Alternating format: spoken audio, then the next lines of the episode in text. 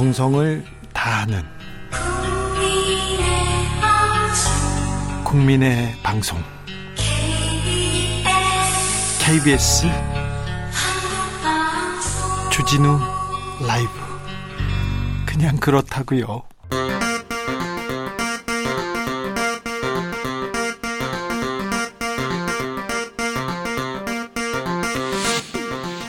주진우 라이브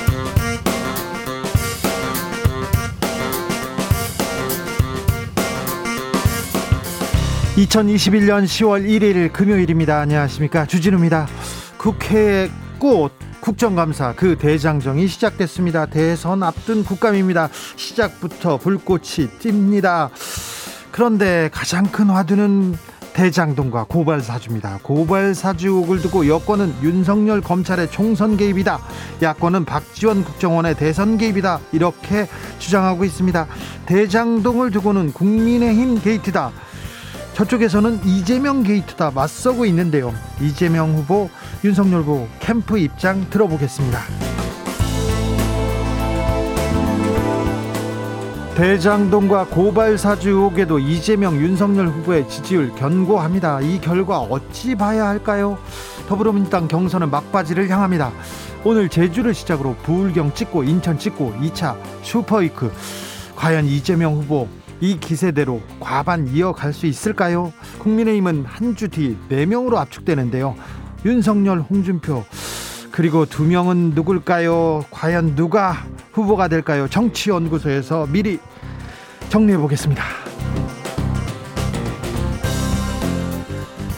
코로나와 함께 단계적 일상 회복으로 가는 길 방역도 잡고 민생도 잡는 방법 착착 진행되고 있습니다. 현 거리두기는 2주 더 연장됐는데요. 코로나로 피해를 입은 소상공인들에게는 이달 말 손실 보상금 지급하기로 했습니다. 백신 접종 완료자 오늘부로 50%를 넘었다고 하는데요. 백신 인센티브도 늘어납니다. 코로나 소식 주스에서 정리해 보겠습니다. 나비처럼 날아 벌처럼 쏜다. 여기는 주진우 라이브입니다.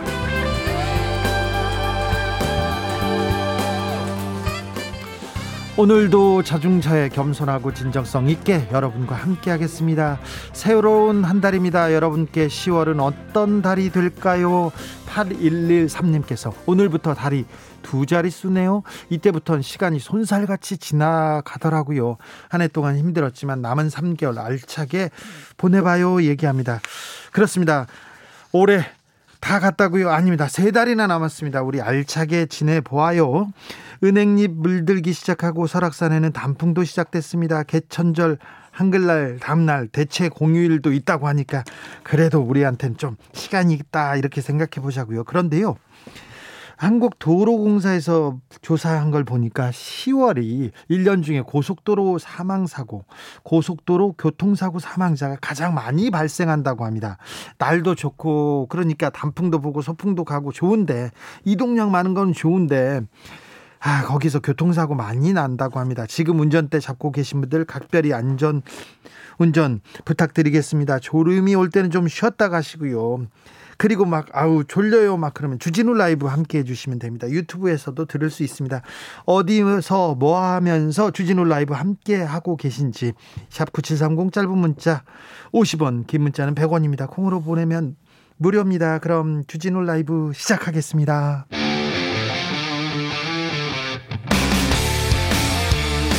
탐사보도 외길 인생 20년 주 기자가 제일 싫어하는 것은?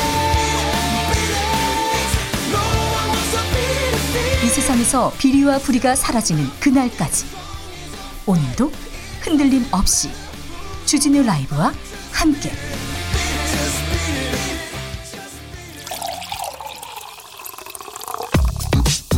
진짜 중요한 뉴스만 쭉 뽑아냈습니다. 줄 라이브가 뽑은 오늘의 뉴스 주스.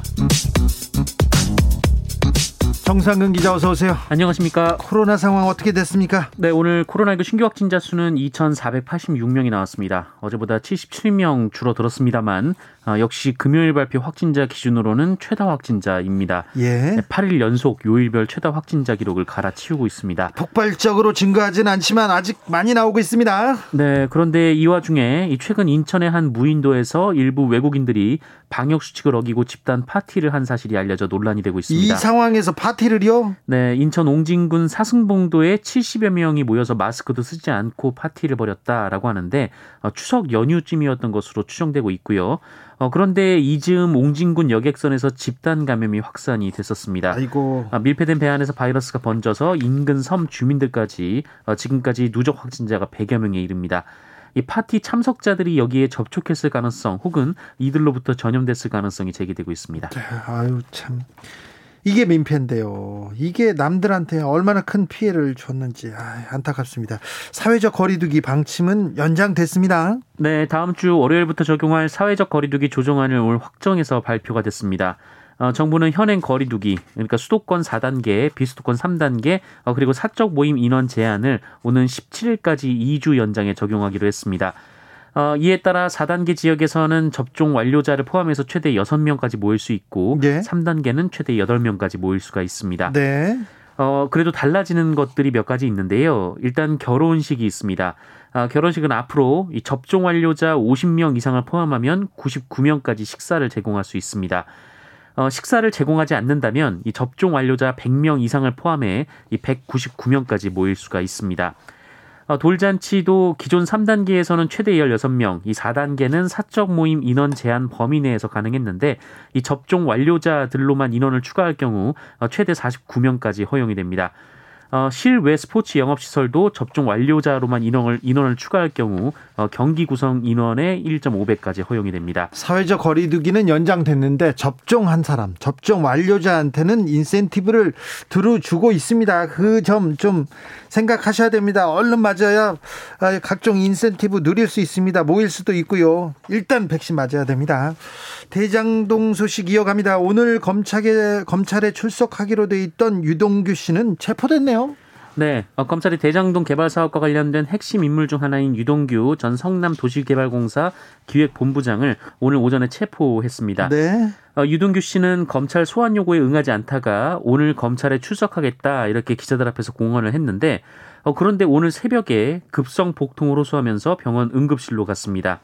어, 이에 수사팀은 유동규 씨가 건강 이상을 명분으로 소환에 응하지 않을 우려가 있다고 보고 어, 즉시 신병을 확보했습니다. 이분 압수수색 당시에 휴대 휴대전화 버리신 분이죠. 네, 어제 이 언론인들과 만나서 자신의 입장을 전, 어, 자신의 입장을 전하기도 했는데 어, 자신이 휴대전화를 던진 것은 그만한 이유가 있다라고만 주장을 했습니다. 네. 어, 그리고 자신은 대장동 개발 과정에서 개인적인 이익을 보거나 특혜를 본 것이 없고 이재명 지사의 측근도 아니다 이렇게 주장을 했습니다. 네. 한편 이재명 후보 측은 유동규 씨가 불미스럽고 부정한 이 법에 어긋나는 행위를 했다면 이재명 후보에게도 관리 책임이 있다라고 밝힌 바 있는데요. 네. 어, 이에 대해 박주민 총괄본부장은 이 시장으로서 부하 직원에 대한 관리 부족에 대해서 어, 유감을 표명하겠다는 취지라고 설명했습니다. 예. 상도수호 국민의힘 내부에서는 곽상도원을 두고 큰 논란이 벌어지고 있습니다. 네, 이 곽상도 의원 의원직 제명을 두고 국민의힘 내부에서 충돌이 벌어지고 있습니다. 예. 어젯밤 이준석 대표가 긴급 최고위원을 소집하면서 갈등이 드러났는데요. 어, 이날 회의에서 곽상도 의원의 제명을 논의하는 자리가 될 것이다라는 게 알려지자 어, 조수진 최고위원이 이에 불참하면서 이 탈당한 분을 의원직 제명할 수 있느냐 이렇게 반발을 했습니다. 어, 그러자 이준석 대표는 어제 이 대장동 TF 관련 논의 사항 때문에 회의를 한 것이지 이 곽상도 의원 제명을 논의한 게 아니다라며 이 조수진 최고위원이 오해를 한 것 같다라고 말했습니다만 네. 어, 이후에 조수진 최고위원이 이준석 대표에게 문자 메시지를 보냈고 어, 이준석 대표가 폭발한 것으로 전해지고 있습니다. 어떤 문자를 보낸 거죠? 네, 곽상도 의원 아들 퇴직금이 범죄냐? 이 곽상도 의원 아들이 어, 곽상도 의원이 어, 뇌물을 받은 정황이 있느냐? 이렇게 조수진 의원이 어, 이준석 대표에게 따지는 내용이었다고 합니다. 어, 이준석 대표가 이를 SNS에 공개하면서 당신 하고 싶은 대로 하라. 당신 문자 그대로 들고 국민과 당원을 설득해 보라. 나는 못한다라고 어, 주장했습니다. 네. 어, 어쨌든 곽상도 의원에 대한 제명안은 발의됐습니다. 네, 더불어민주당과 열린민주당 의원 51명이 곽상도 의원에 대한 징계안 그리고 제명 촉구안을 발의했습니다. 아, 이들은 국민의힘 소속 의원들에게도 참여를 제안했다라고 했지만 아직 참여한 의원은 없는 것으로 전해지고 있습니다. 어, 지금 국민의힘 내부에선 일부 초선 의원들이 곽상도 의원의 사퇴를 요구하고 있지만 예. 이 언론의 입장을 밝히고 있는 익명의 중진 의원들은 어, 굳이 탈당까지 한 사람을 제명해야 하느냐라는 입장이 나오고 있습니다.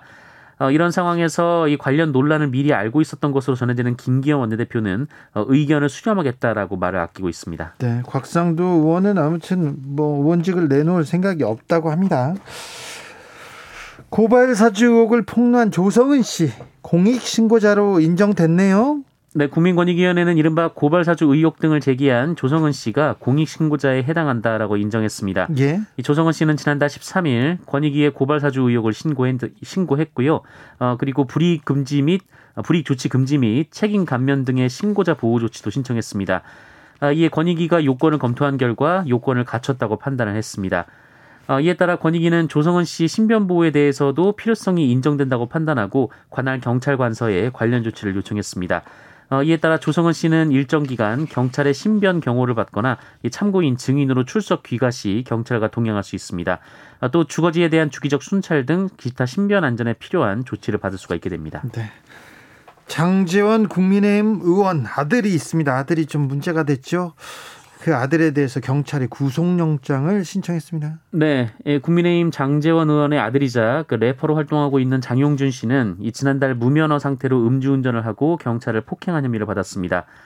어, 경찰은 수리 깨면 조사를 하겠다라고 장용준 씨를 돌려보냈었는데 네. 이 장용준 씨가 사건 발생 12일 만인 어제 어, 오후에 경찰에 출석을 했습니다. 어, 그리고 오늘 경찰은 장용준 씨에 대한 구속영장을 신청했습니다. 어, 혐의는 음주 측정 거부, 공무집행방해, 차량 파손, 상해 등입니다.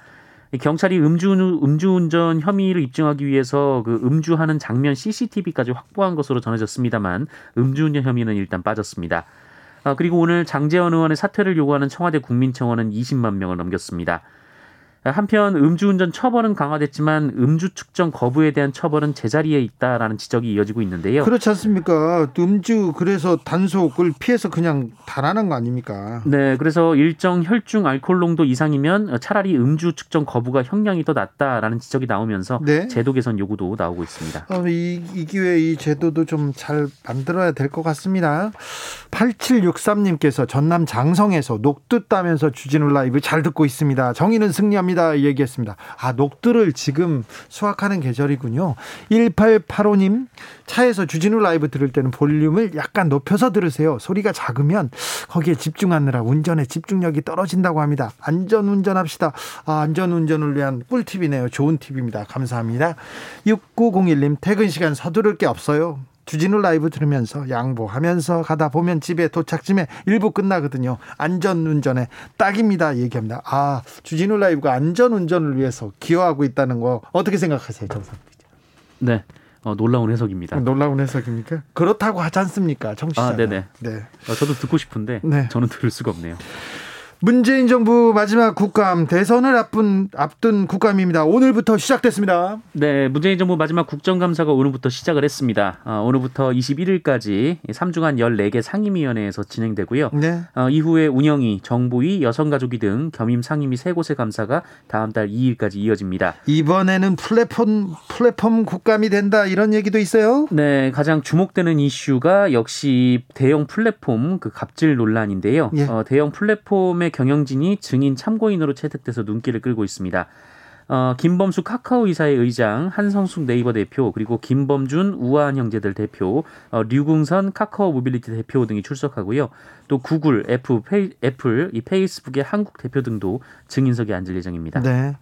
국회의 꽃이라고 하죠. 국감은 가장 중요한 일을 하고 가장 뭐 지금까지 준비했던 것을 국민들한테 또 알리는 기회가 될 수도 있습니다. 그런데 이 국감은 처음부터 시작부터 파행입니다. 네, 국민의힘 의원들이 자신의 노트북에 이재명 판교 대장동 게이트 특검 수용하라라는 팻말을 붙이면서 이 민주당이 강하게 항의를 했습니다. 네. 아, 결국 피감기관장 인사말도 듣기 전에 예정된 7개 상임위 국정감사가 모두 중단됐었는데요. 모두 중단됐어요. 네, 특히 법제사법위원회 충돌이 거셌는데 이 김종민 민주당 의원이 국감장에서 정치적 슬로건을 하면 이 정치적으로 편향된 국감을 하게 된다 이렇게 비판을 하자 어, 윤한홍 국민의힘 간사는 이 대장동 관련 증인 채택도 민주당 거부로 하나도 안 됐다 이렇게 반박을 했습니다. 대장동 관련된 증인은 또 국민의힘에서도 하나도 안 내놨다고 서로 얘기하던데요. 네. 어, 예, 박강원 법사위원장은 반입금지 조항 등을 들어서 간사 간 협의를 요청하며 정해를 선포했고 어, 윤한홍 국민의힘 감사가 매번 이랬는데 왜 방해라고 하냐라며 어, 소동이 있었습니다. 어, 국감은 오후 2시부터 재개되긴 했습니다만 소중한 반나절이 날아가 버린 소중한 상황입니다. 반나절 아, 또 날아갔습니다. 이 국회는 일하는 데가 아닌 것 같아요. 합의하는 데도 아니고 계속 이렇게 싸움만 하는지 모르겠습니다. 이게 뻔한 일인데 좀 국회 안에서 국정감사 안에서 좀 토론으로 좀 다퉜으면 하는 생각이 듭니다. 지금 아까운 시간만 다 날렸습니다. 유나래님께서 아 장재원 아들 장재원 의원 아들 얘기입니다. 12일 만에 출석이라 일반인은 상상할 수도 없습니다. 음주 측정 거부는 범죄입니다. 그렇죠. 음주 측정 거부를 하고 그 다음날 바로 조사를 하던가 어떻게 그날 어떻게 조사를 했어야 되는데 12일 만에 출석이라 이건 너무합니다. 이런 의견 주셨습니다. 아 그렇군요. 오늘 73주년 국군의 날 기념식이 포항에서 열렸습니다. 네, 오늘 행사가 치러진 곳은 해병대 1사단인데요. 이 국군의 날 행사가 해병대에서 치러진 것은 이번이 처음입니다. 어, 이 자리에서 문재인 대통령은 기념사를 통해 이 최근 유엔 총회에서 제안한 한반도 종전 선언은 우리 군에 대한 철저한 믿음을 바탕으로 한 것이다라고 밝혔습니다. 어, 또 최근 북한의 미사일 발사를 의식한 듯 어, 국민의 생명과 안전을 위협하는 그 어떤 행위에 대해서도 단호하게 대응하겠다라고 밝히기도 했습니다. 어, 한편 오늘 국군의 날 행사에서 문재인 대통령은 이 아프간 현지인 조력자들을 무사히 탈출시킨 이 공군 기동, 기동 비행단의 특별상을 수여하기도 했습니다. 네. 비행기가 막 날아오고 잠수함도 오고 뭐 배도 쫙 오고 늠름한 국군들의 모습을 볼 수 있습니다. 통계에 따라 좀 다르긴 하지만 우리나라의 국방력은 전 세계에서 5위, 6위 수준입니다. 6위 수준입니다. 아, 우리 절대 절대 북한한테 밀리거나 절대 꿀리지 않습니다. 근데 늠름한 국군들의 모습을 보니까 네. 아, 참 든든하더라고요. 6731님께서 주진우 라이브 찐팬입니다. 정상근 기자님 결혼하셨나요? 주 기자님과 티키타카 너무 재밌습니다. 얘기합니다. 아, 그런데 중매 서고 싶습니다. 정상근 기자 중매 선대는데요? 네, 그 저희 집 애가 듣고 있습니다. 네, 애가 듣고 있습니다. 네, 애는 있습니다. 애는요. 아, 애는 애만 있는 건 아니고요. 네, 네. 네. 결혼도 했습니다. 아, 예, 네. 알겠습니다. 애만 있는 건 아니었어요. 아, 네, 그럼요. 네, 애는 태우더라고. 네. 7617님 쓸데없이 불러다가 권위 세우고 호통치는 자리가 아니라 제대로 된 지적 나오는 국감 기대합니다. 그렇습니다. 국회의원들이 어, 불러다가 증인 불러다가 어떻게 하는지 그런 모습을 보고 시험하는 그런 자리이기도 합니다. 국감 중요합니다. 자, 아, 국회에서 가장 중요한 일정이 지금 벌어지고 있다는 거. 그래서 우리가 어떤 국회의원이 잘하는지 어떤 국회의원은 억지만 부리는지도 지금 우리가 또 판단해 볼 수 있습니다. 음. 물놀이 카페에 있었는데 물놀이 카페에서 놀던 아이가 사망했어요. 네, 요새 이 카페에 수영장을 설치하고 영업을 하는 업장들이 많습니다. 특히 올여름 이 코로나 때문에 그런 소규모 영업장 수영장에서 물놀이를 한 분들이 많았을 것 같은데요. 어, 그런데 경기도의 한 물놀이 카페에서 지난달 12일 6살 아이가 숨지는 사건이 발생했다라고 합니다. 어, 배수구에 손이 끼이는 바람에 물 밖으로 나오지 못했다라고 하는데 아이고. 어, 청와대 국민청원 게시판에는 이런 사고 소식을 알리면서 업주에게 엄중한 처벌을 해달라라고 호소하는 글이 올라왔습니다. 네. 이 수영장을 설치해 놓고 안전 요원이 없어서 아이를 물 밖으로 꺼냈어도 인공호흡을 할 수 없었다라고 주장을 했고요. 또 수영장 안에 그 위험한 물 빠진 배수구가 있다면 카페 측이 사전에 경고를 했어야 했다 이렇게 주장을 했습니다. 그래야죠. 사람이 죽을 만큼 그 위험한 위험했지 않습니까? 그런데 안전 요원이 없습니까? 네, 하지만 이 자신을 해당 카페 직원이라고 밝힌 A 씨가 온라인 커뮤니티를 통해서 입장을 밝혔다고 하는데 이 카페 수영장은 법적으로 안전 요원 배치 의무가 없다라면서 심폐소생술을 했고 어, 입을 통한 산소 공급을 하지 않았다고 주장을 했지만 어, 그때 아이가 토사물을 흘리고 있었기 때문에 입으로 공기를 불어넣으면 기도가 막힐 수 있는 상황이었다라고 반박을 했습니다. 어, 또 수영장 안전 수칙에도 안전 요원은 부모님이라고 써 있다라고 반박을 했습니다. 그래도 물놀이 아이가 놀던 카페입니다. 물놀이 카페인데 이거 안전 어, 관련된 규제나 좀 그 가이드라인이 제대로 마련돼 있는지 이것 좀 다시 챙겨봐야 되겠습니다. 음, 3041님께서 장재원 의원 아들 어떻게 살아왔길래 그 무서운 경찰 아저씨들에게 폭행을 가합니까? 진짜 용감하네요. 용감하다고 볼 수도 없죠. 우리 아들도 용감하게 키우고 싶은데 아빠가 국회의원이 아니라 그렇게 그냥 착하게 키우겠습니다. 건강하게만 자라다오. 예, 건강하고 착하게 크는 게 맞죠. 명수기님께서 칼질하면서 듣습니다. 정치인들 언제 정신 차릴까요? 아, 그래도 칼을 쓰시면 안 됩니다. 네, 그, 그 칼을 쓰시면 안 됩니다. 현대 중국 중공업에서 또 산재 사고가 발생해서 우리가 몇 번째 전합니까? 현대중공업. 네, 어, 국내 대표적인 중대재해 사업장이라는 오명을 안고 있는데요. 어, 현대중공업에서 또 한 명의 노동자가 작업 중에 숨졌습니다. 어제 오후 2시 50분에 벌어진 일이었다고 하는데요. 어, 현대중공업 하청업체 소속의 60대 노동자가 포크레인 뒷바퀴에 치였습니다. 또 하청업체 노동자입니다. 네, 이 노동자는 휴식 시간이 되자 배를 만드는 도크에서 나왔는데 이 선박 닷줄을 고정하는 작업을 하던 굴착기에 치여 사고를 당했습니다. 어, 사내 구조대가 출동을 했지만 그 자리에서 숨졌다고 하고요. 어, 당시 굴착기 운행을 돕는 신호수가 없었다라고 합니다. 어, 현대중공업 측 노조 측은 결코 일어나선 안될 사망 사고가 또 발생했다면서 이 작업 환경 개선 방안을 회사에 요구할 계획이다라고 밝혔습니다. 어, 특히 올 들어 현대중공업에서는 무려 다섯 번의 중대재해 사고가 발생을 했는데요. 이 매번 사고가 날 때마다 안전관리 체계를 점검하겠다 이렇게 약속을 했고 또 정부의 특별 근로감독까지 올해 받았고 또 사흘 전에 열린 재판에서 어, 관련 이 중대재해 때문에 이 한영석 대표에게 검찰이 벌금 2천만 원을 구형한 바 있습니다. 그런데 또 사망 사고가 발생했어요. 네, 또 발생을 했습니다. 현대중공업은 이번에도 유가족에게 깊은 애도를 표한다라면서 신속한 사고 수습과 재발 방지책을 마련하기 위해 노력하겠다라는 입장을 밝혔습니다. 현대중공업 산재 사고 이번에 다섯 번째라고 하는데 우리가 계속 지금 계속해서 지적하는데도 계속 사망 사고가 일어나고 있습니다. 작년 재작년 과거에는 더 많이 일어났었습니다. 이 언제까지 노동자를 노동자를 그렇게 현장에서 아, 죽여야만 하는지 현, 현대중공업이 지금 이 문제에 대해서는 답해야 됩니다. 절대 그냥 넘어가면 안 됩니다. 이런 사람들 책임 물어야 됩니다. 이런 분들 국감에서 불러다가 너 당신들 어떻게 할 거냐고 어 물어야죠. 왜 대기업 사장들, 오너들은 못 부르고, 못 부르고, 국감 증인에 못 부르기도 합니다.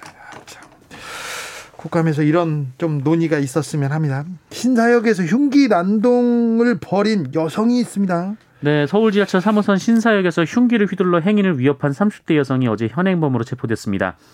어, 신사역 1번 출구 근처에서 모르는 행인 여럿을 향해서 흉기를 휘두르며 협박했다라고 하는데요. 어, 다행히 흉기에 찔린 사람은 없는 것으로 파악이 됐습니다. 왜 그랬답니까? 네, 이유는 전해지지 않고 있는데요. 어르신들을 향해 다짜고짜 욕을 했고, 뭐, 비켜라, 뭐, 죽이겠다, 뭐, 이런 소리를 치면서 흉기를 휘둘렀다고 합니다. 어, 이에 경찰이 신사역 개찰구 앞에서 A씨를 현행범으로 체포했고요. 구속영장을 신청했습니다. 주스 정상근 기자 함께 했습니다. 감사합니다. 고맙습니다. 조연수님께서 대기업 산재, 군 성비위는 우리나라에서 안 없어지려나 봅니다. 아닙니다. 어, 줄일 수 있습니다. 없앨 수 있습니다. 아, 국감에서 조금 더 심도 있는 논의가 필요하다고 봅니다. 교통정보센터 다녀오겠습니다. 김한나 씨.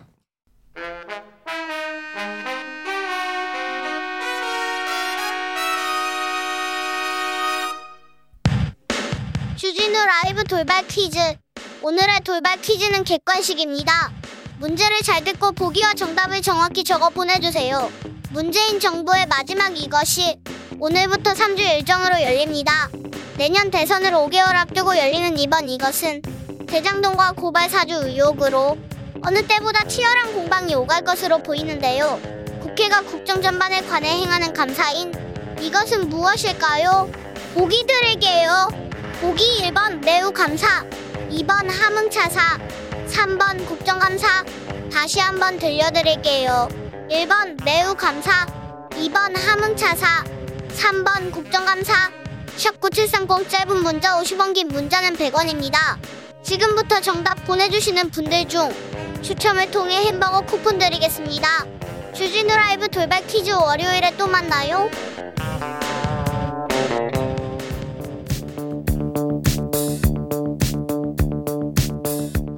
대한민국 정치의 새로운 100년을 준비한다. 21세기형 국회 싱크탱크 정치연구소. 정치권에 보냅니다. 고급진 정치 컨설팅 오늘도 뜨겁게 분석해 보겠습니다. 박시영 윈지 코리아 컨설팅 대표 어서 오세요. 네, 반갑습니다. 그리고 이택수 리얼미터 대표 어서 오십시오. 네, 안녕하세요. 오랜만에 오셨습니다. 네. 택수 형. 네. 자, 여론조사의 계절입니다. 정치의 계절이에요. 막 여론조사는 쏟아지는데 조사 결과가 어디에서는 이재명 이긴다, 어디에서는 윤석열 이긴다, 어디에서는 홍준표가 이긴다, 어디에서는 윤석열 이긴다. 이거 여론조사 믿을만 합니까? 음, 믿을 만한 여론조사가 있고 네. 좀못 믿을 만한 여론조사도 있고 그런 것 같습니다. 이택수는 믿을만한데 여론조사는 믿을만하지 않다 이런 사람도 있어요. 아, 여론조사 리얼미터는 믿을 만합니다. 그렇습니까? 아, 윈지 코리아도 믿을 만합니다. 그렇습니까? 네. 네. 진짜요? 그 객관적 데이터를 잠시 후 제가 지난 대선과 지난 4.7 재보궐선거 증거를 아, 갖고 왔습니다. 그 먼저. 얘기하세요. 먼저 하시죠. 예. 그럴까요? 아, 지난 그 4.7 재보궐선거로 한번 돌아가 보겠습니다. 네. 당시에 선거 이제 일주일 전에 공표 보도 마지막 여론조사를 보면은 네. 서울시장 선거였는데 네. 오세훈 57.5, 박영선 39.18로 어, 선거가 끝났습니다. 네. 18.3% 포인트 격차로 네. 큰 격차로 끝났죠. 네. 어, 직전에 발표된 윈지코리아 어, 어, ARS 조사 3월 30일에서 31일 이틀간 아시아 경제 의뢰로 조사한 건데 당시에 오세훈 55, 박영선 35.8, 두 후보 간 격차가 19.2% 포인트. 박시영 대표도 그때 뭐 큰 표 차이로 벌어져 있다고 계속 얘기했어요. 어, 실제 18.3% 포인트 격차였는데 여론조사는 19.2% 포인트, 거의 1% 포인트 미만으로 일주일 전인데도 불구하고 근데 어, 중앙일보 입소스 조사가 이제 3월 30, 31일 기간은 같았고요. 전화 면접 조사였습니다.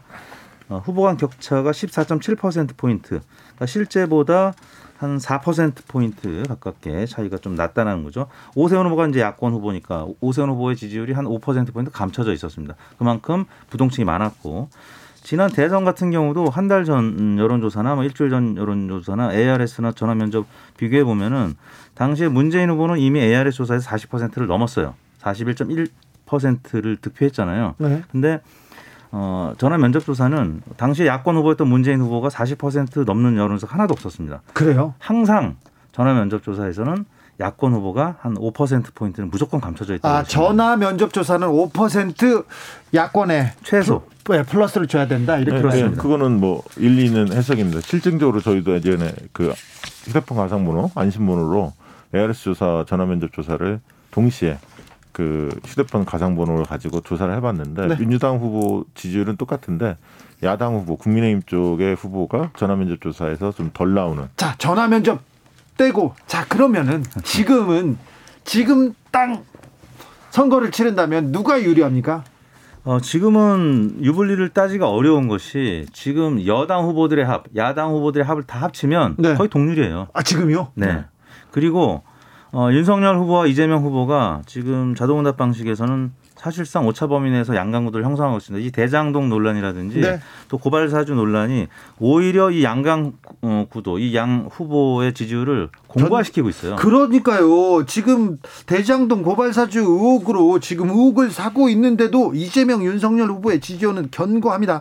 왜냐하면 이게 진영 논리가 가동될 수밖에 없거든요. 선거 네. 국면에는 특히 또 대장동 이슈도 보는 관점에 따라서 전혀 다른 사실들이 있지 않습니까? 이제 그 이재명 지사 쪽 같은 어, 지사 쪽 같은 경우도 유, 유동규 그 분이 오늘 이제 그 영장이 발부됐지 않습니까?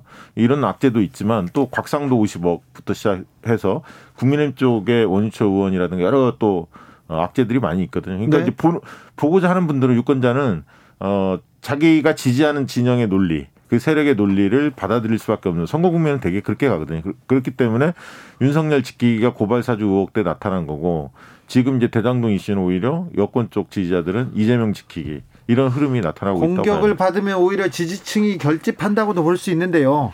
지금 양자 대결 여론조사 계속 나오고 있지 않습니까? 네.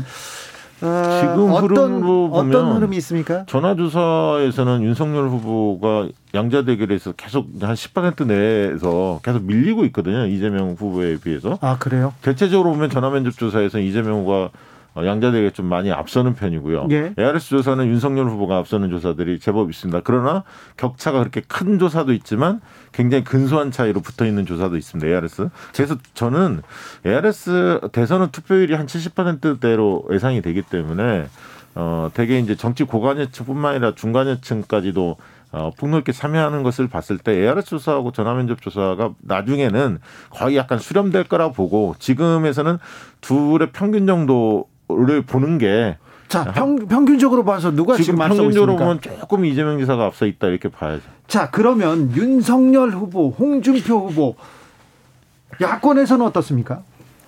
야권도 역시 홍준표 후보 같은 경우는 전화 면접 조사에 지금 강한 편이고요. 예. 윤석열 후보는 자동응답 방식에서 강한 편입니다. 네, 그렇습니다. 왜냐하면 홍준표 후보가 지금 민주당 지지층이라든지 진보층 그리고 중도층에서도 중도 진보층에서 더 많은 중도층이 있습니다. 네. 홍준표, 젊은 사람도 홍준표 이거는 건 이제 있죠. 무슨 얘기냐면 어, 샤이한 음, 야권 표심이 에, 윤석열 후보보다는 홍준표 후보를 더 지지하고 있고 지금 여러 차례 여론조사에서 결과 나타났지만 윤석열 후보가 비호감도가 가장 높습니다. 네.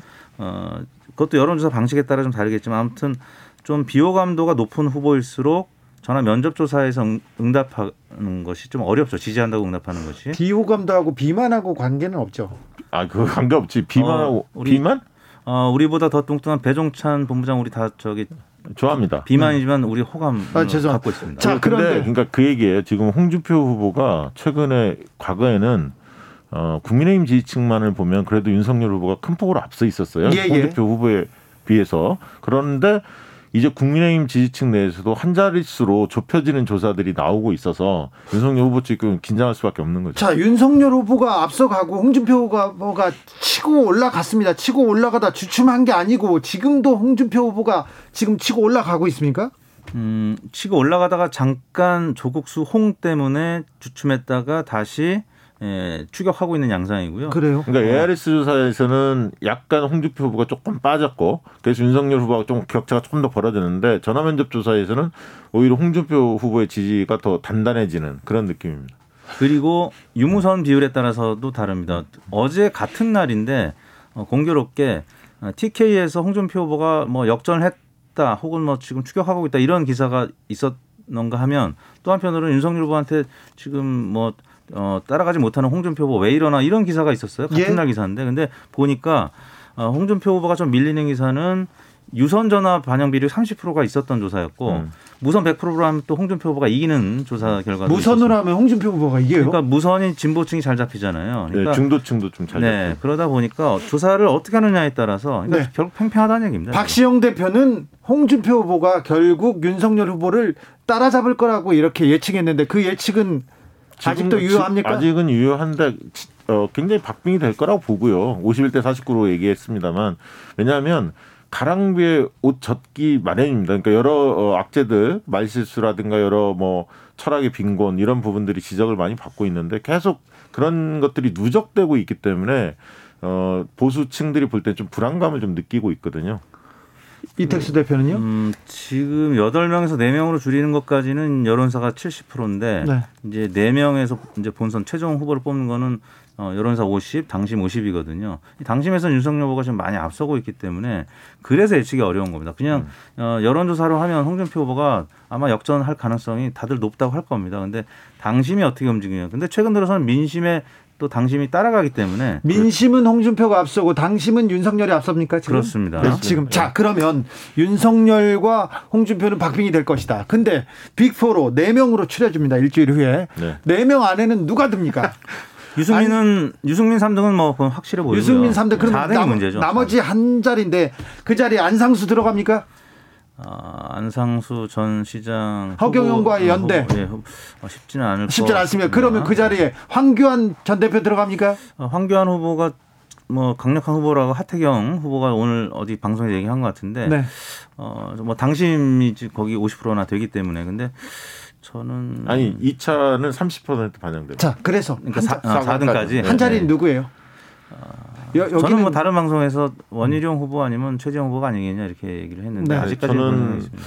어, 황교안 후보를 좀 주목, 주목을 하고 있고요. 4위로. 예, 최재형, 원희룡, 황교안 세 분이 갑작전을 벌일 것 같아요. 왜냐하면 하태경 후보는 민심은 양호한데 당심에서 좀 밀리는 것 같고요. 아, 네. 근데 이제 이게 그때도 얘기했지만 전화 면접 조사 방식으로 합니다. 예. 근데 최재형 후보는 전화 면접 조사보다는 ARS 쪽에 핵심 지지층에서는 좀 호감이 높은데 그렇죠. 전화 면접 조사에서는 새 후보가 거의 박빙이거든요. 네. 네. 예, 그리고 최근에 보면 황교안 후보가 조금 올라오는 느낌은 있습니다. 아, 분명히. 있어요? 예, 있습니다. 네, 황교안 후보의 선전이 지금 어, 펼쳐지고 있군요. 대장동 이슈에는 아, 윤석열 이름이 먼저 나왔어요. 윤석열 아버지의 어, 집을 김만배 씨의 누나가 샀으니까 윤석열 그리고 이재명 모두 걸려 있습니다. 그- 이 사안은 그 무슨 아직 소환 조사 됐다는 말은 못 들어봤는데 네네. 그 김만배 그 대주주의 그 누나요. 누나 네. 김명옥 씨인가요 네. 이름이 그분의 그분도 좀 석연치 않은 부분들이 좀 있죠. 그, 그 19억이라는 것도 시세하고 좀 안 맞는다 이런 지적이 많이 나오고 있지 않습니까? 당시에 어, 조사를 해보면 뭐 30억이다 이런 주장들도 있기 때문에 이 부분도 좀 의혹이 빨리 그 의혹을 좀 벗어 던질 수 있도록 수사를 좀 했으면 좋겠습니다. 그 그래서 대장동 이슈는 어떤 영향을 미칠까요? 그 현재까지는 대장동 이슈로 가장 큰 타격을 받은 사람은 곽상도 의원이고요. 네, 곽상도 의원은 좀 예. 대선에는 안 나왔잖아요. 그 이유는 50억이라고 하고 명확한 돈이 있지 예, 않습니까? 돈과 그 네. 충격파가 컸기 때문인데 네. 지금 그에 버금가는 충격파가 있으려면 어 명확한 물증이 나와야 되고 네. 혹은 뭐 증언이 나와야 되는데 아직까지는 뭐 그런 것이 없기 때문에 이재명 후보 같은 경우는 한 며칠 충격이 있었다가 추석 지나고 나서 다 거의 회복을 하고 오히려 상승을 했거든요. 네. 윤석열 후보 같은 경우도 그 이제 부친의 집 얘기가 나왔습니다만 여러 가지 좀 의혹 수준이고 아직까지는 증거가 나오지 않았기 때문에 최근 여론조사 보면 뭐 큰 변화는 없는데 말씀드린 대로 뭐 50억이든 하여튼 억 단위의 뭔가가 이 주거니 받거니 한 물증이나 증언이 나와야 타격을 좀 입지, 입지 않을까. 어, 그 누가 누가 돈을 받았다고 하더라도 후보들 이재명 후보나 윤석열 후보가 직접 돈을 받았을 가능성은 뭐 지금은 그렇죠. 보이진 네, 않습니까? 아직은 뭐 드러난 게 없죠. 네. 그러니까 이게 어떤 또 계속 윤석열 후보는 또그 고발 사주 의혹이 지금 공수처로 넘어갔지 않습니까? 검찰이? 이 문제는 또 어떤 영향을 미칩니까? 그거는 저는 손준성 검사가 소환이 될 가능성이 좀 높아 보이잖아요. 아니, 그 관여했다고 네, 관여했다고 증거, 나왔기 때문에. 예. 그러면 이제 거기서 어떻게 진술이 나올지는 모르겠으나 어쨌든 수사정보 정책관이라는 게 어, 실질적으로는 검찰총장 지시를 받지 않고 독자적으로 움직인 경우는 별로 없었다. 뭐 이런 어떤 이야기들이 많이 나오고 있기 때문에 예. 어, 정치적으로는 약간 타격이 있을 수 있다고 봅니다. 직접적인 정, 정황이라든가 증거가 없다 하더라도 어, 그러나 지지도에 그 지지도에 바로 곧장 연결되지는 않을 것 같고 저는 오히려 여러 가지의 발언들 계속 지금 TV 토론에서 하나씩 하나씩 계속 그 윤석열 후보가 뱉은 말들이 네. 어, 실언에 가까운 것들이 계속 있거든요. 그래서 이제 이런 게 오히려 더 클 수도 있다 사람들이 볼 때는. 지금 계속해서 네. 청약 통장 침해 120시간 뭐 이렇게 계속 나오는데 그런데 여론조사에 바로바로 반응은 안 되는데 아까 가랑비에 옷, 옷 젖듯이 지금 계속 호감도가 굉장히 떨어졌거든요. 계속 떨어지고 예, 있습니다. 예. 지금은 워낙 후보가 많기 때문에 여덟 명이나 되기 때문에 국민의힘 내부가 네 명으로 좀 줄어들고 그- 좀 그렇게 돼야 될 것 같아요. 어떤 실언을 해도 그게 큰 영향을 미치지 못하고 있는데 일단 네 명으로 압축이 된 다음부터는 뭐 말씀하신 대로 그런 실언들이 영향을 그때부터는 좀 미칠 수가 있는데 그 TV 토론도 사람들이 많이 볼 겁니다. 네. 내부는 줄여져야. 지금은 뭐 너무 많은 많아서, 사람들이 네. 나와서 그리고 뭐 제대로 된 토론을 하고 있다고 이렇게 보이지도 않습니다. 곽상도 의원 문제는 어떻게 될까요? 조수진 의원하고 이준석 대표가 한 방 탁 붙은 것 같아요. 그거는 지금 민주당에서 제명 처리에 네. 대한 어떤 뭐 그 서명들이 있고 막 이렇기 때문에 결국 국민의힘도 결국 동참하지 않겠습니까? 이 부분은 그리고 아들이 실제로 산재 관련해서 고용부에서도 어 실제 산재 현황 산재가 있었는지 그 회사한테 지금 답을 내놓는 걸 요구를 하고 있는데 만약에 회사가 그 화천대 쪽에서 제대로 그걸 답을 못하면 아마 조사 들어갈 가능성도 검토가 좀 되고 있거든요. 그리고 또 당장 뭐 검찰이나 경찰에서 수사할 가능성도 높고요. 그래서 저는 결국은 본인은 버티려고 하겠지만 어, 국민의힘 입장에서도 이걸 빨리 의원직 사퇴 처리하는 게 대선에 가는 길에서 좋거든요. 대선만 입장에서. 아니면 그냥 넘어갈 넘어가지만 거, 그, 넘어갔을 거예요. 그런데 지금 예. 곽상도 50억, 50억 원이 너무 커가지고. 아니, 이게 50억이 그냥 50억이면 그런가 보다 하는데 퇴직금이란 말을 하다 보니까 대리 음. 대리가 퇴직금 이렇게 하니까 직장인들은 바로 와닿죠. 그게 네. 얼마나 말도 안 되는 얘기인지. 그렇기 때문에 이게 각인 효과가 훨씬 세진 겁니다. 네. 예. 박시영 대표님, 네. 이- 이택수 대표님, 네. 회사를 운영하고 있는데 대리들 퇴직금 얼마 정도 줍니까? 아, 그건 회사의 비밀이라. 그래도 아이고, 50억 그건 뭐 줍니까? 상식적으로 보통 회사들은 똑같죠. 한 월급에 고- 곱하기 근속연수 네. 되게 그렇게 되지 않습니까? 네. 0218님께서 대기업 산재를 막는 간단한 방법이 있습니다. 곽상도 아들 기준으로 보상급 지급하라 이렇게. 그렇죠. 맞는 말씀이네요. 맞는 말입니다. 네. 네. 새겨 듣겠습니다. 자, 이- 여권으로 가볼까요? 네. 여당은 지금 이제 제주를 들렸다가 부울경 그리고 인천 그리고 슈퍼이크도 또 남아 있습니다. 네. 자, 이번 주 일요일 날 민주당 2차 슈퍼이크가 있는데 이재명이 과반을 합니까? 과반은 무조건 할 것 같고요. 왜냐하면 지금 이제 김도관 후보도 좀 사퇴했는데 네. 지금 최근에 보면 어, 민주당 후보 적합도를 조사를 해보면 이재명 이낙연의 적합도 조사에서는 붙어요. 네. 국민의힘 지지층이 이낙연 후보 쪽으로 많이 옮겨갔습니다. 그래서 둘 간의 격차는 굉장히 근소하게 붙어 있는데 문제는 민주당 지지층을 보면 오히려 벌어지는 느낌이거든요. 과거에는 한 20%포인트 차이였다면 어떤 조사에서는 30% 넘는 차이도 나타나고 있거든요. 때문에 대개 이제 그 국민선거인단에 참여했던 분들이 대체적으로 민주당 지지층이 어, 대부분일 거라고 보여지기 때문에 저는 오히려 기존의 격차보다 더 벌어질 가능성이 크다 이렇게 보고 있습니다. 저도 이미 민주당 지지층에서는 어, 경선은 이재명 후보로 선출될 가능성이 매우 높다고 판단을 하고 후보를 지키기 위해서 지금 어, 워낙 국민의힘에서 이재명 후보에 대한 공격이 이 대장동 논란으로 집중되고 있기 때문에 예, 첫 번째는 뭐 원팀 이것도 유지해야 되겠지만 일단 이재명 후- 후보를 민주당 후보로서 어, 상처가 나지 않도록 예, 확, 확실하게 밀어주는 그런 분위기가 어, 생긴 것 같습니다. 그래서 추미애 후보가 조금 치고 올라가다 주춤한 게 여유가 있는 상황인데도 불구하고 이재명 후보를 더 지지하는 이런 상황이 네. 계속 이어지고 있기 때문에 말씀하신 대로 김두관 후보가 또 어, 물러났고 네. 지지를 선언해서 아마 그 점유율은 더 늘어나겠죠. 그래서 제가 볼 때는 최근 들어서 여론조사에서 민주당 지지층에서의 지지율이 뭐 60%도 넘게 네. 나오고 있기 때문에 제가 볼 때는 뭐 과반을 훨씬 넘는 그런 수준이 계속 이어지지 않을까 싶습니다. 민주당 내에서 분위기가 좀 어떻습니까? 얼마 전에 서른 의원이 경선 불복 얘기하면서 어, 이재명 캠프와 대립하기도 했는데요. 근데 이거 진짜 그 무효표 처리 문제 가지고 계속 이제 이야기를 그 이- 이낙연 후보 측에서 당연히 이제 그 항의도 하고 그 다시 그 판단을 좀 해달라 이렇게 요구를 하는 것 같습니다. 근데 무효표 문제에 있어서는 당규에 명, 명확히 돼 있는 부분이 있거든요. 네. 사퇴했을 때 무효표를 처리하고 과거에 과거 대선 때도 민주당은 그걸 백분율 백분율로 사실 사퇴한 표를 무효표하고 나머지 후보를 백분율로 하다 보면 올라갔었거든요. 그게 과거에도 그래 왔기 때문에 그걸 바꿀 가능성 없고 오히려 지금 이제 53% 정도 이재명 후보가 득표를 하고 있는데 그 무효표 때문에 한 2% 정도의 득, 득을 본 겁니다. 그러니까 오히려 이런 논란이 없어지려면 이재명 지지층 같은 거 마- 말씀하신 대로 더 적극적으로 투표에 임해서 50%뭐 중후반대를 훌쩍 넘겨버리며 50% 중후반대를 기록하면 무효표 논란 자체가 별로 의미가 없어지거든요. 그렇게 갈 가능성도 있어 보입니다. 네.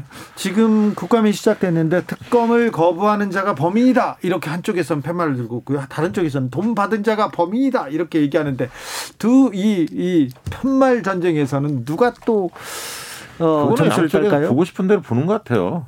그러니까 그렇죠. 국민의힘 입장에서는 왜 경찰 조사가 이렇게 어, 질질 끌었느냐, 뭐가 있는 거 아니냐라고 해서 이제 특검으로 가려고 하고 특검으로 가면 이제 그렇게 되는 거죠. 이게 한 장기 레이스로 가거든요. 그러면 대- 결과가 나오, 나오지도 않겠지만 대선 전에 굉장히 이제 정치 공방이 계속 있고 이 이슈가 끝까지 가면 국민의힘 쪽에서는 이재명 후보가 본선에 그 올라올 가능성이 높다 이렇게 보고 있기 때문에 지금 판세상 민주당 후보로 계속 예를 들면 정치 공세하기 아주 좋은 호재다 이렇게 좀 판단하는 것 같고요.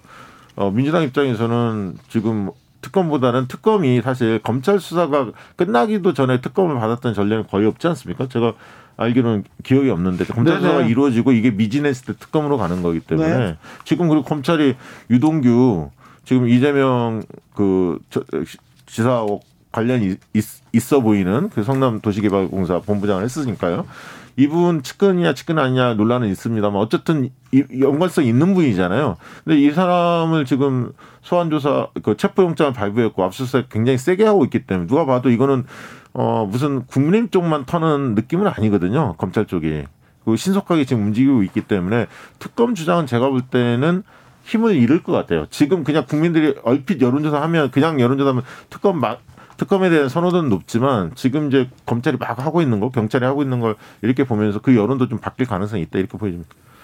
국민의힘에서는 지금 검찰 공수처를 못 믿으니까 그러니까 결과가 또 국민의힘에 지금 더 불리한 정황들이 더 사실 많잖아요 근데 아직까지는. 지금은- 지금까지는- 앞으로도 많을 가능성도 있고 하니까 어 검찰 조사나 공수처 조사 결과가 불리하게 나올 가능성을 염두에 두고 어 인정 못하겠다 이걸 밑자락을 좀 깔아놓고 그럼 특검으로 가자 그래서 시간을 좀 길게 끌고 이, 이 화천대유 논란이 국민의힘에도 불리하게 가- 작용할 가능성을 이미 감지하고 있는 것 같습니다. 그래서 그래요. 시간 끌기 작전이 사실 특검이 시간이 오래 걸리니까 일종의 침대 축구 어, 전략일 수도 있다고 이게 봅니다. 나중에 특검으로 만약에 검찰 수사를 지켜보고 좀 미진한 게 있으면 특검으로 가자고 할 거고 민주당은 또 고발 사주 의혹에 대해서 공수처나 이 조사가 미진할 경우 또 특검 얘기가 나올 겁니다.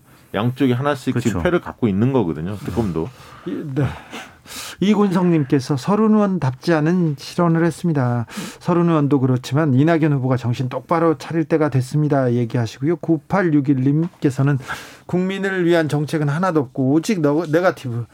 한심한 대한민국 대통령 후보들 옛날부터 늘 쓸모없는 당파 싸움으로 서민들 삶을 보살피는 것에 안중이 없었어요. 대한민국에서 살기 싫다는 생각이 자꾸 듭니다. 후보가 좀 정해지면 코로나 관리 잘하잖아요, 대한민국. 네, 그럼요. 후보가 정해지면 이제 정책 대결로 좀 비전 대결로 좀 넘어가겠죠? 아, 이게 좀 길어지면 국민들도 좀 짜증나고요. 뭔가 명확하게 밝혀진 다음에 이제 그 수사 결과를 지켜보자. 왜냐하면 수사를 하느냐 안 하냐 갖고 옥신각신 했지만 막상 수사 이루어지면 좀 지켜보자는 심리가 있거든. 그 사이에 사실 정책 비전 발표를 해야죠. 예를 들면 이재명 후보는 본선 후보 확정이 되면 이제 본선 캠페인을 정책이나 이제 공약하고 비전, 국가 비전 이런 걸 내놔야죠. 예. 당연히. 민주당 후보들이 워낙 뭐 국무총리 했던 분들 또 현직 도지사 뭐 이런 분들은 이미 행정을 어느 정도 잘하고 검증이 된 분들인데 그래서 사실 정책보다는 네거티브에 조금 더 초점이 맞춰졌고 국민의힘은 아직 준비가 안 된 후보들이 좀 몇 분 계시잖아요. 그래서 정책 어, 관련해서 아마 후보자를 이제 선택하는 기준이 더 강화될 겁니다. 그래서 TV 토론 앞으로 이제 네 명으로 압축이 되면 예, 정책과 관련해서 좀 실언들 정말 모르고 있는 부분들이 계속 드러나게 되면 그러면 이제 국민들이 판단하겠죠. 그리고 이게요. 최종 후보들이 양측이 선정이 되면 당이 적극적 개입을 하게 돼 있습니다. 공약에 대해서. 네. 그러면서 이제 가다듬어지지 않을까 네. 싶습니다. 자, 이제 공약 싸움도 시작될 겁니다. 자, 그런데 안철수 국민의당 대표 안철수 대표는 음, 뚜벅뚜벅 목소리를 내고 뚜벅뚜벅 걸어가기 시작했어요. 그렇습니다. 지금 이제 삼지대 시장이 네. 과거보다 협소해진 건 사실이지만 네. 그럼에도 불구하고 그 이재명 뭐 예를 들면 윤석열, 홍주표, 이낙연 이런 분들이 호감도가 그렇게 굉장히 높은 건 아니거든요. 네. 네거티브로 상처들이 많기 때문에 새로운 인물에 대한 어떤 기대 심리 이런 부분들이 유지될 수도 있습니다. 아니, 저기- 거기에 이제 안철수 후보도 있지만 안철수 그렇죠. 후보야 많이 나왔고 네. 김동연 전 총리 같은 경우도 어 나중에 양측의 후보가 다 결정이 되면 주목을 받을 수도 있는 거거든요. 정의당도 있습니다. 어, 심상정 있고요. 후보도 있는데 그런데 네. 제3지대 열린민주당도 후보를 낼 수도 있는 거고요. 예. 그래요. 최강욱 대표 나올 수도 있- 있지 않겠습니까? 만약에 당이 결정을 한다면 아직 뭐 결정한 것 같지는 않고요. 음. 네. 제3지대는 아무튼 안철수 후보, 심상정 후보 한 분씩 어, 보수 진보 후보 예. 갈릴 수 있죠. 이분들이 3% 포인트 정도는 가져갈 수 있는 분들이고 네. 그럼 김동연 후보가 만약에 출마하면은 이분은 어느 쪽 표를 잠식할 것이냐? 네. 아, 이분이 중도 진보냐, 중도 보수냐? 뭐 이 부 이 부분은 아직 여전히 지금 헷갈리는 상황이죠. 저는 양쪽의 표를 약간씩 가져갈 것 같아요. 예. 네. 안철수 대표가 지난번 대선에서 20% 이상 득표했어요. 21.4% 적지 않은 21% 그때는 득표했어요. 국민의당이 39석을 얻어서 총선에서 바람을 일으켰습니다. 그런데 지금 이제 세석이에요. 이번에는 그래서 이 그래서 몇 몇 퍼센트로 줄은 3% 얘기하셨어요. 최소 3% 포인트 정도는 가져갈 수 있는 후보라고 좀 생각합니다. 더 아니, 가지 않을까요? 저는 그 5% 정도까지는 나올 수 있다고 네. 보고요. 김동연 후보도 그 정도까지 올라갈 수 있다고 봅니다. 11월쯤 그래요? 되, 11월쯤 되면 아니 근데 지금 보면 아이고 국민, 후보들이 다 결정이 되면 국민의힘 보고 마- 민주당 보고 아이고 나는 난철수가 그나마 괜찮아 그런 사람도 있어요. 여전히 있- 있고요. 또 어, 양강 어, 윤석열 이재명 두 후보 간의 막이 정쟁이 굉장히 심해지는 상황에서 네. 어, 어, 혐오론 때문에 네. 안철수 후보를 지지하는 사람들이 또 생길 수 있죠. 저는 뭐 안철수 그런 시장은 분명히 있다고 보고요. 네. 그런 시장을 안철수와 김동연이 네. 두 분이 좀 어, 치열하게 다툼이 있을 것 같다, 네. 경쟁이 있을 것 같다. 정의당은요. 그러니까 심상정 후보도 적어도 2, 3% 어, 퍼센트 포인트는 가져갈 수 있는 후보기 때문에 나중에 이제 본선이 한 2, 3% 포인트 싸움으로 될 거라고 본다면 이분들이 어떻게 또 어, 단일화 연대할 수 있을지 여부가 관심이 예, 대상이 되는 거죠. 네, 심상정 후보는 아마 독자 행보 하실 것 같고요. 만약에 네. 되신다면 네. 민주당과 연대하지는 않을 것 같고요. 네. 어, 안철수 대표도 독자금 공부할까요? 저는 시- 그 지지율 의심이 볼 텐데 윤석열 후보가 되느냐 홍준표 후보가 되느냐에 따라서 연대도 달라질 수 있습니다. 제가 윤석열 후보가 되면 가능성이 조금 열려 있는 것 같고요. 홍준표 후보가 되면 독자 출마 가능성도 있다. 이렇게 보여집니다.